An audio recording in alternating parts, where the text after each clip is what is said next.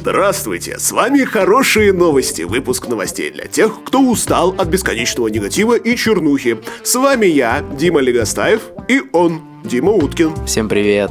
В России создали нейросеть, способную решать 6 разных типов задач. Раньше у нейросетей была проблема, что можно рисовать только картинки, переводя из текста в картинки, или только отвечать на сообщения, хотя на самом деле это работает просто как дополнение чего-то не написанного, чего бы якобы, думает нейросеть, дописали в ответ. А здесь решили проблему гениально и решили научить одну и ту же нейросеть делать разные задачи. Прямо сейчас не называют, какие задачи собираются решать, но то, что ранее существующая проблема однозадачности нейросетей собирается наконец-таки решиться, это уже очень-очень радует. Вдвойне радует, что российские ученые из Нижнего Новгорода сделали это. А очень интересно, а в новости указано, это будет нейросеть комбайн, типа как какой-нибудь чат GPT-бот в Телеграме, которому можно и картинку попросить нарисовать, или же нейросеть будет комбинировать между собой э, решение задач? А в Телеграме можно запросить картинку, да? Да, по крайней мере, есть такая ревизия. Я не знаю, как обычный чат GPT, потому что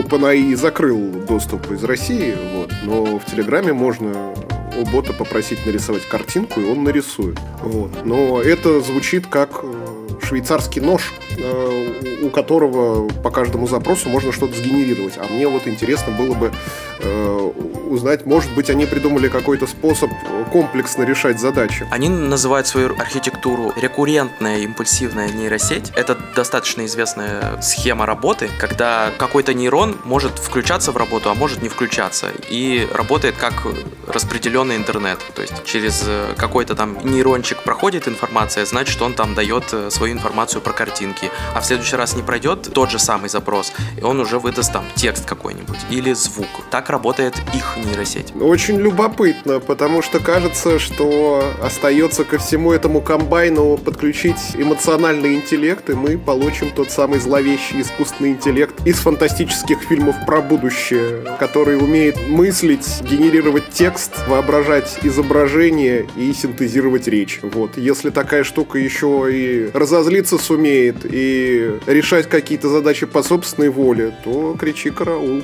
В Москве открыт Центр управления малых спутников. В Центре управления будет скапливаться вся информация с вот этих вот малых спутников, то есть не огромных там, не станций МИР, а вот чего-то вроде спутников ГЛОНАСС. Они как раз маленькие, их много, и все эти данные нужно как-то обрабатывать и где-то обрабатывать. И, соответственно, и ребята заявляют, что будут пускать туда студентов, скорее всего, с каким-то уровнем доступа, то есть секретностью, но тем не менее будут пускать, в отличие от Центра управления космическими полетами, куда простых студентов просто так не берут на стажировку. Там нужно прямо устроиться на работу для начала и подписать нужные документы. Так что космическая отрасль в этом смысле развивается даже с неожиданной стороны и очень хорошей. Ведь чем больше будет опыта у молодых студентов, чем больше они принесут идеи мозгов в эту отрасль, тем лучше там будут появляться результаты. Вообще это прекрасная новость, потому что появление такого центра управления свидетельствует об образовании целой новой индустрии. Потому что понятное дело, что спутники запускали, малые спутники запускали, и до этого какие-то данные с них получали, как-то их обрабатывали. Но появление целого центра управления плеядами этих спутников говорит о том, что их стало достаточно для того, чтобы организовать вот такую новую систему. По крайней мере, так кажется мне с моего дивана. Вот. А это звучит очень даже неплохо. Российский Центробанк работает над альтернативой картам МИР за рубежом. Здесь необходимо напомнить, что платежные системы типа Visa, MasterCard, МИР и прочие подобные – это не только иконочка в углу карты, но еще и целая отдельная инфраструктура, которая позволяет довольно быстро обрабатывать э, взаимные транзакции между государствами и обеспечить поступление денежных средств на ваши банковские счета при покупках и продажах, если кто-то им занимается за рубежом. Под инфраструктурой в первую очередь понимаются система платежных шлюзов, то есть быстрый обмен данными как бы через интернет, но только через свои каналы. А, и, наверное, предположу, это не факт, но клиринговые сервисы, то есть взаимозачет, что вы нам должны сотку, мы вам должны 120, теперь мы сотку убираем, и мы должны вам 20. Ну, это как учетная книга у продавщицы в сельском магазине, в которой записано, кто взял чего в долг и кто в долг продавщице дал. А в конце месяца все довольны, все получают свои деньги и свои товары, и никто не остается в долгу. Как пилотный проект работают с Турцией в первую очередь, чтобы, так сказать, настроить торговые пути. А всем известный Тиндер уйдет наконец-таки из России до 30 июня, сообщает нам газета РУ. А компания Match Group, владеющая сервисом знакомств Тиндер, завершит уход из России к 30 июня. Это следует из ежегодного отчета компании. Что же здесь хорошего, спросите вы? Да, на первый взгляд-то и ничего хорошего, но очередная компания уходит. В принципе, это было достаточно ожидаемо, потому что поначалу они потеряли свой главный главный источник дохода, а именно оплата различных премиальных подписок, поскольку финансовые отношения с нашей страной э, остальные государства подразорвали, и транзакции оказываются невозможными, по всей видимости, Тиндеру оказалось нерентабельно поддерживать инфраструктуру в нашей стране, потому что просто дохода не имеют, а только расходы на поддержку. А хорошего здесь вот что. Если подумать, уход такого, по сути, монополиста с рынка, э, значит, э, более свободное дыхание для его российских аналогов, а также появление новых приложений и новых сервисов, которые, скорее всего, будут эксплуатировать ту же механику, но вполне возможно придумают что-нибудь новенькое. А, а помимо этого будут конкурировать друг с другом, а конкуренция это всегда дорожка к улучшению. Тот, кто не улучшается, тот утонет, закроется и не будет популярен. А тот, кто эволюционирует и улучшается, бизнеса получат все денежки и займет рынок. Так что ничего плохого-то на самом деле в этом и нет. Одни плюсы. Для меня звучит хуево, потому что это как с Инстаграмом когда-то. Типа ты пришел в 2011 году, там никого нет, сидишь один, дрочишь, блядь. Потом что-то происходит, и туда все приходят, и ты тоже возвращаешься. И тогда становится весело, потому что там все сидят. Вот сейчас вместо Инстаграма ничего нет. Кто-то ушел во ВКонтакте, кто-то в Телеграм, и все страдают, что, блядь, хочу сторисы смотреть друзей. А они во ВКонтакте сидят, а ты не хочешь к ним приходить. И наоборот, они хотят твои сторисы, а ты в своем Телеграме, как ублюдок. Я с тобой полностью согласен. Мне тоже э, запрещенной в России экстремистской организации не хватает. Не сажайте меня, пожалуйста, за эту реплику. А, точнее, не хватает тех охватов, которые давала запрещенная социальная сеть потому что алгоритмы ВКонтакте оседлать пока что не удалось, и подписчиков перетянуть к себе тоже не удалось. Но это все происходит не мгновенно и не по щелчку пальцев.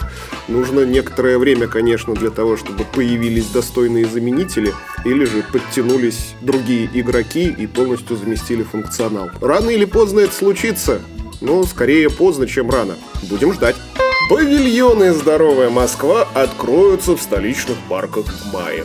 В целом, эта штука повторяется уже не первый год. Каждое лето в парках правительство Москвы открывает такие своеобразные филиалы городских поликлиник, в которые каждый желающий без записи, насколько я понимаю, регистрации, но наверное, все-таки с медицинским полисом обязательного страхования, может зайти и проверить свое здоровье в любой удобный ему момент. Гуляешь по парку, зашел и прошел чекап. Очень хорошо, город буквально ходит за москвичами и уговаривает, ну проверьте вы свое здоровье, ну хоть не в поликлинике, хоть в парке. Очень приятный эпизод заботы о горожанах. Надеюсь, эта инициатива и схема распространится и на другие города. Мне кажется, вполне себе достойная штука. Только реклама бы побольше этого дела, чтобы люди были в курсе о существовании подобных инициатив и пользовались ими более активно. Ребята отчитываются, что чекап прошли больше одного миллиона раз. А за какой период? За 4 сезона. За 4 сезона. Ну, в целом по 250 тысяч за лето. Вполне себе неплохо. Не знаю, какая проходимость у обычной районной поликлиники, но тоже хорошо. Пройти чекап, то есть полное прям обследование могут э, люди, граждане старше 18 лет, но нужно московский полис ОМС и документ, удостоверяющий личность, например, паспорт. Если нет московского полиса или вы не прикреплены ни к одной городской поликлинике, то делать там, к сожалению, нечего. Променад в скандинавском стиле обустроят на Симоновской набережной в Москве. Ну, собственно, вся эта новость очень похожа на маркетинговый вброс от, собственно, застройщика жилого комплекса, который располагается рядом с этой набережной. Тем не менее, прекрасно иллюстрирует тенденцию к улучшению общественных пространств в Москве. Недавно ездил э, к маме в Новокосино и увидел, что мой родной засртый балашихинский лесхоз отдраили и обустроили под скандинавский стиль «Мам, не горюй». Выглядит прекрасно. Фонари горят, лавочки стоят, дорожки вымощены. И это очень здорово. Наблюдаю такую тенденцию, в принципе, э, во всех районах, куда не приеду. Я не во всех, конечно, районах был, может быть, где-то еще и остались осколки 90-х, но пока что создается впечатление, что жить, как минимум, в Москве становится все лучше и лучше. По крайней мере, с эстетической точки зрения. Андрей Бочкарев обещает, что на Алтухивском шоссе построят мощный дата-центр. Появление таких дата-центров – это прекрасно. Во-первых, это свидетельствует о росте IT-сектора. Во-вторых, создает спрос на оборудование, потому что при строительстве дата-центров нужно оборудование. И также, безусловно, создает рабочие места. А в-третьих, закон о приземлении иностранных IT-компаний есть, значит, и инфраструктура для хранения данных должна быть.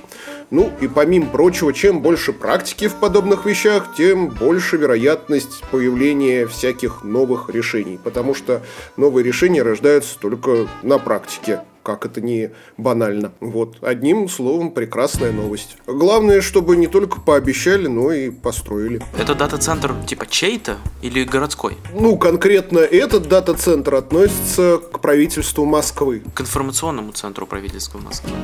Получается, дата-центр нужен для информационного центра правительства Москвы. И вот эти все многочисленные камеры, датчики на дорогах и тротуарах, все будет обрабатываться там. Действительно здорово. Даже нет сомнений, что построят. Еще как построят.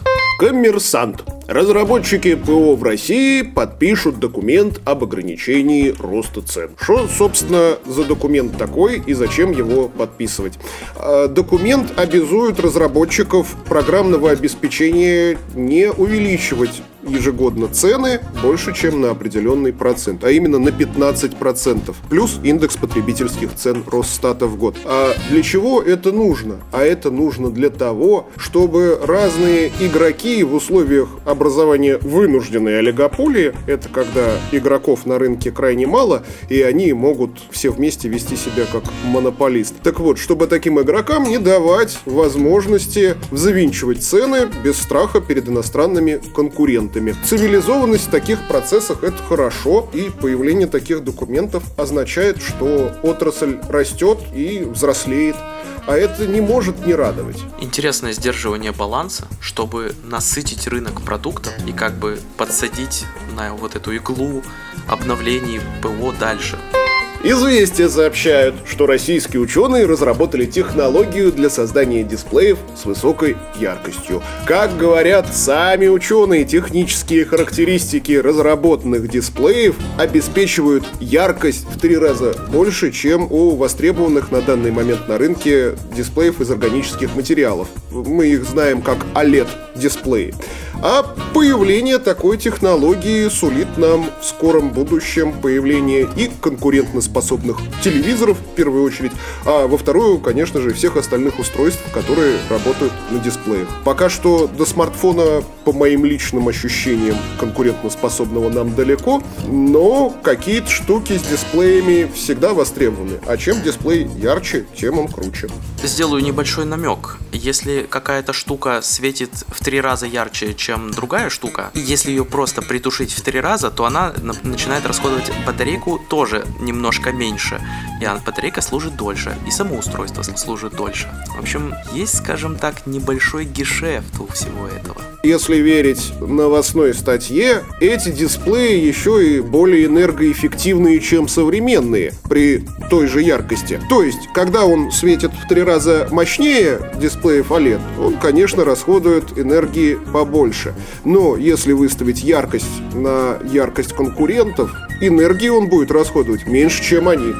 Журнал Nature сообщает, что искусственный интеллект научился читать мысли человека по снимкам МРТ. Ну, а точнее говоря, научился не он сам, научили его нейроводы. В чем суть эксперимента?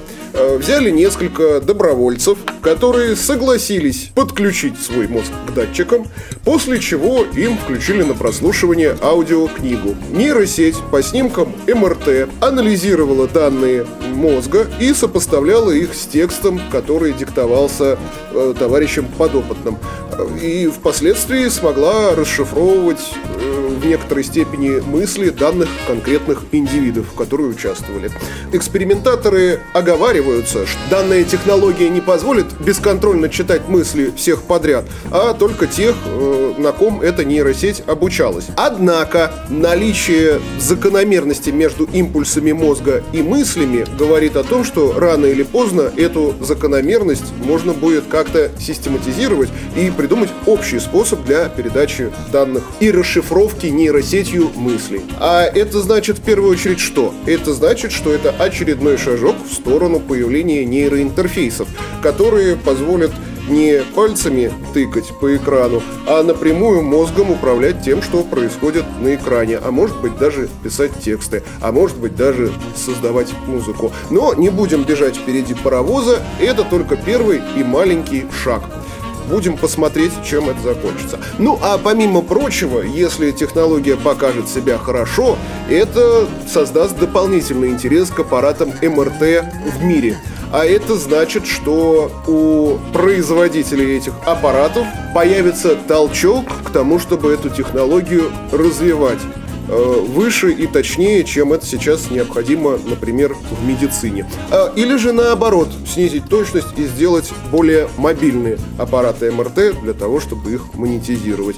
А такой прогресс это тоже вполне себе неплохо. Задача на засыпку для дизайнеров. Э, диктовать все эти нейроинтерфейсы действительно помогут с гораздо большей скоростью, чем вообще могут руки хоть когда-либо достичь. Но редактировать что-либо уже будет намного больнее больнее и сложнее. Например, все программисты, которые умеют парно программировать, знают про эту особенность, что тебе нужно дождаться, пока человек выделит слово, запишет вместо какой-то части э, этого слова другую часть, потом поменяет это в остальных местах и так далее. Это очень муторно. И делать это с клавиатуры намного удобнее, чем диктовать. Соответственно, нейроинтерфейс должен это как-то тоже уметь. И теперь слово вам. Придумайте, как так можно сделать. Журнал Gero Science сообщает, что нейростимуляция мозжечка улучшила эпизодическую память пенсионеров. Что, собственно, произошло? В группе испытуемых пенсионеров провели стимуляцию мозжечка и получили результаты. В течение полугода их эпизодическая память стала гораздо лучше. Здесь необходимо пояснить, что такое эпизодическая память. И если мы зайдем в Википедию, мы узнаем, что это память об автобиографических событиях, включая время, местоположение их осуществления, связанные с событиями эмоции и другие контекстуальные данные и занятия, такие как кто, что, когда, где и почему, которые определены явно либо каким-либо другим образом. Это содержимое памяти о событиях личного опыта, произошедших в определенном времени и месте, говоря проще. В целом, э, люди, знакомые с проблемами стариков, знают, что данный тип памяти, особенно на события, которые произошли недавно, э, у стариков с каждым годом становится все хуже. При этом э, симметрично улучшаются э, восприятие воспоминаний из совсем ранних эпизодов жизни. Но здесь, к сожалению, никак не проверить, насколько они достоверны. Вот. А тут ученые нашли способ, как, собственно, эту память стимулировать, а значит, сделали шаг в сторону избавления от проблем с памятью. Не только причем стариков, стариков, но и, в принципе, всего человечества. Вот. Здесь также нужно отметить, что ранее в представлении научного сообщества мозжечок был центром координации движений. А теперь ученые немножко продвинулись э, в изучении мозга и лучше поняли его работу. А значит, дальше свои исследования будут строить более эффективно, что тоже очень хорошо. Офигеть. А что они сделали? Что такое нейростимуляция? В статье указано, что это неинвазивная стимуляция правой части мозжечка. Ну что ж, тогда нам остается только догадываться, как это работает. Придется позвать биолога. В России создана гемостатическая ткань на основе хитозана, останавливающая кровь. Э, уже как-то традиционно сложилось, что в нашем подкасте у меня постоянно какие, ну, какие-нибудь новости про ткани, и это не становится исключением. Что, собственно, произошло? Ученые из СПБПУ совместно с экспертами Российской Академии Наук сделали гемостатический материал, способный быстро остановить кровотечение. Создали они его из хитозановых нитей, пишет пресс-служба. В сообщении отмечено, что хитозан получают при переработке переработки морепродуктов из панцирей крабов и креветок. У него хорошие бактерицидные и антибактериальные свойства. И, собственно, первое применение этой ткани лежит на поверхности. Это пластырь э, или же бинт нового поколения. Замеры показывают, что хитозан справляется с остановкой артериального кровотечения за 40 секунд, а венозного за 70. Очень здорово, ждем, когда поступит в продажу. Не знаю, как в остальных странах, но в России как будто бы есть какая-то установка на хитозан. Встречается в прошлых работах, например, Сакины Зейналовой. Она рассказывала, что делала на, на хитозане штукенции всякие. Например, гидрогель. Это штука, как силикогель, впитывает воду, но еще умеет ее отдавать обратно.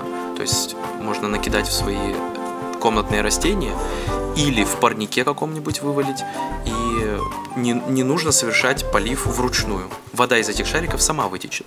Ну, в том, что ты описываешь, нет, на мой взгляд, ничего удивительного. Я не скажу, что это какая-то конкретная установка, но, по крайней мере, из моих представлений о научной работе, а я научной работой некоторое время занимался в области э, инженерии, э, могу сказать, что обычно это происходит так – есть какой-нибудь научный руководитель, который набирает себе несколько дипломников и рекомендует им тему диплома в соответствии с собственным опытом и собственными интересами.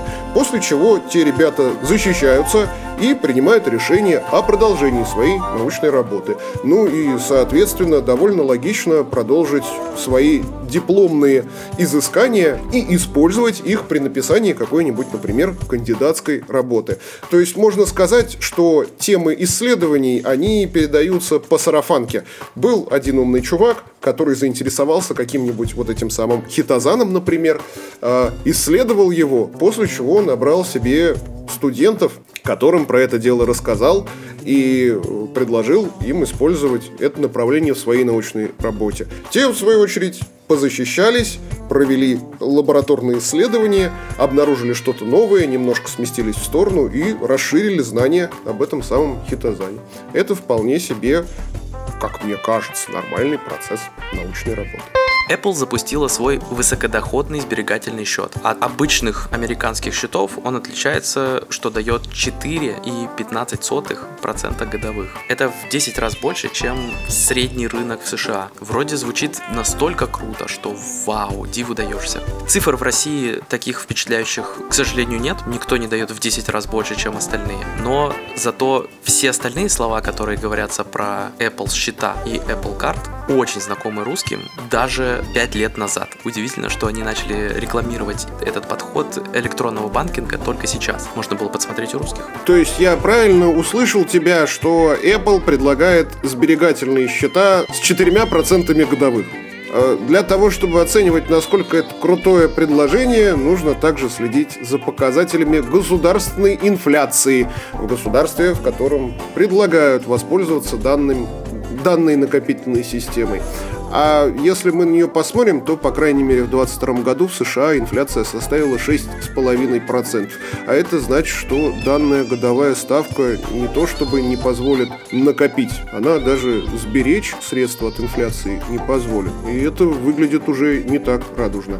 Не скажу, что у нас иная ситуация, у нас, в принципе, ситуация похожая. Вот. Но, тем не менее, не вижу какой-то супер штуки. Я не эксперт, может быть, я слишком упрощаю и не понимаю, как это работает, но как будто бы ничего такого прорывного я здесь не вижу. Тогда остается поздравить американцев с добавлением в наш уютный клуб переводов без комиссий, минимальных депозитов, бесконечных счетов. На каждую копилочку можно завести отдельный счет и пополнять ее. Погоди, а у них этого что, не было, что ли?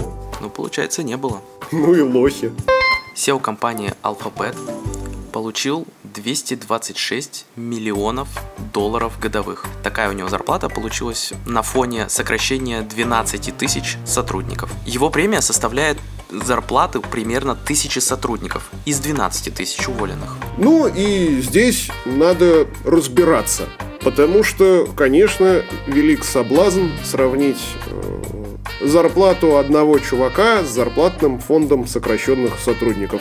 Однако не надо забывать, что зарплатный фонд – это не все траты на сотрудников. Есть еще и скрытые для обывателя затраты, такие как налоги на рабочие места и всякие дополнительные платы, которые обычно ложатся на плечи работодателя. Для России, например, это примерно 50% от зарплаты сотрудника получается. То есть помимо одной зарплаты работодатель еще пол зарплаты платит на всякие дополнительные налоги и отчисления за наличие у него сотрудника. А, так вот, а еще в эту сумму входит содержание рабочего места, амортизация используемого оборудования и куча иных вещей, типа всяких там любимых нами ДМС и прочих льготок в виде фитнес-клубов и конфеток на ресепшене. Э, можно измерять зарплату SEO в затратах на персонал, но тогда надо сравнивать и эффективность вышеуказанного персонала с эффективностью менеджмента данного индивида для компании.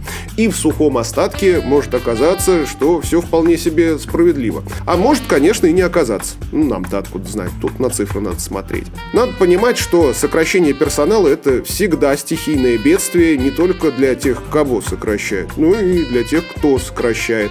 А, это мероприятие, если проводится в строгом соблюдении закона, требует мгновенного высвобождения большого количества денежных средств. А при ошибке в расчете сокращаемых еще и последующие траты ресурсов компании на восполнение численности.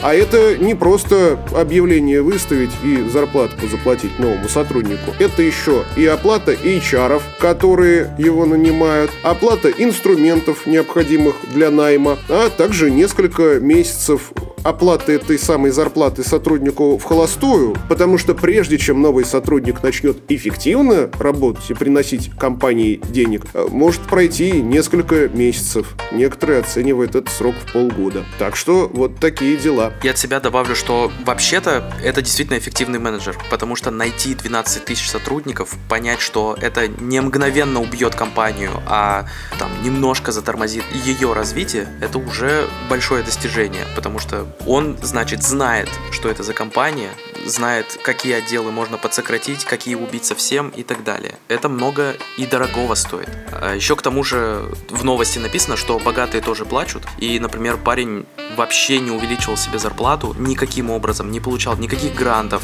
ни надбавок, ничего а в течение последних трех лет к 2021 году. То есть с 2018 года у него зарплата вообще не увеличивалась, оставалась на прежнем уровне. После этого он, конечно, получил грант, что вот ты такой лояльный, классный. Э, спасибо тебе большое за то, что э, мы не тратились и на твою зарплату тоже. Сейчас мы вроде бы заработали, вот мы готовы тебе выплатить. А, соответственно, не дослужился бы он до этого, то не получил бы этого гранта. И никто не сможет вынуть да положить все эти 226 миллионов долларов. Нет, это все же только какие-то там акции, которые могут упасть, могут увеличиться. Ну, в общем, ему виртуально дали, конечно, эти деньги, но сможет ли он их сохранить своим вот продолжением эффективного менеджерства, или он все просрет и компания обанкротится вместе со всеми его акциями, это уже другой вопрос. Подкаст «Хорошие новости» можно слушать во Вконтакте, Яндекс Музыке, Телеграме голосовыми сообщениями, Рутюбе и Ютюбе, Apple подкастах и подписываться на RSS в вашем любимом приложении для подкастов. Для этого заходите на Мейв и кликайте на RSS. А на этом все. С вами были Дима Уткин и Дима Легостаев. До новых встреч!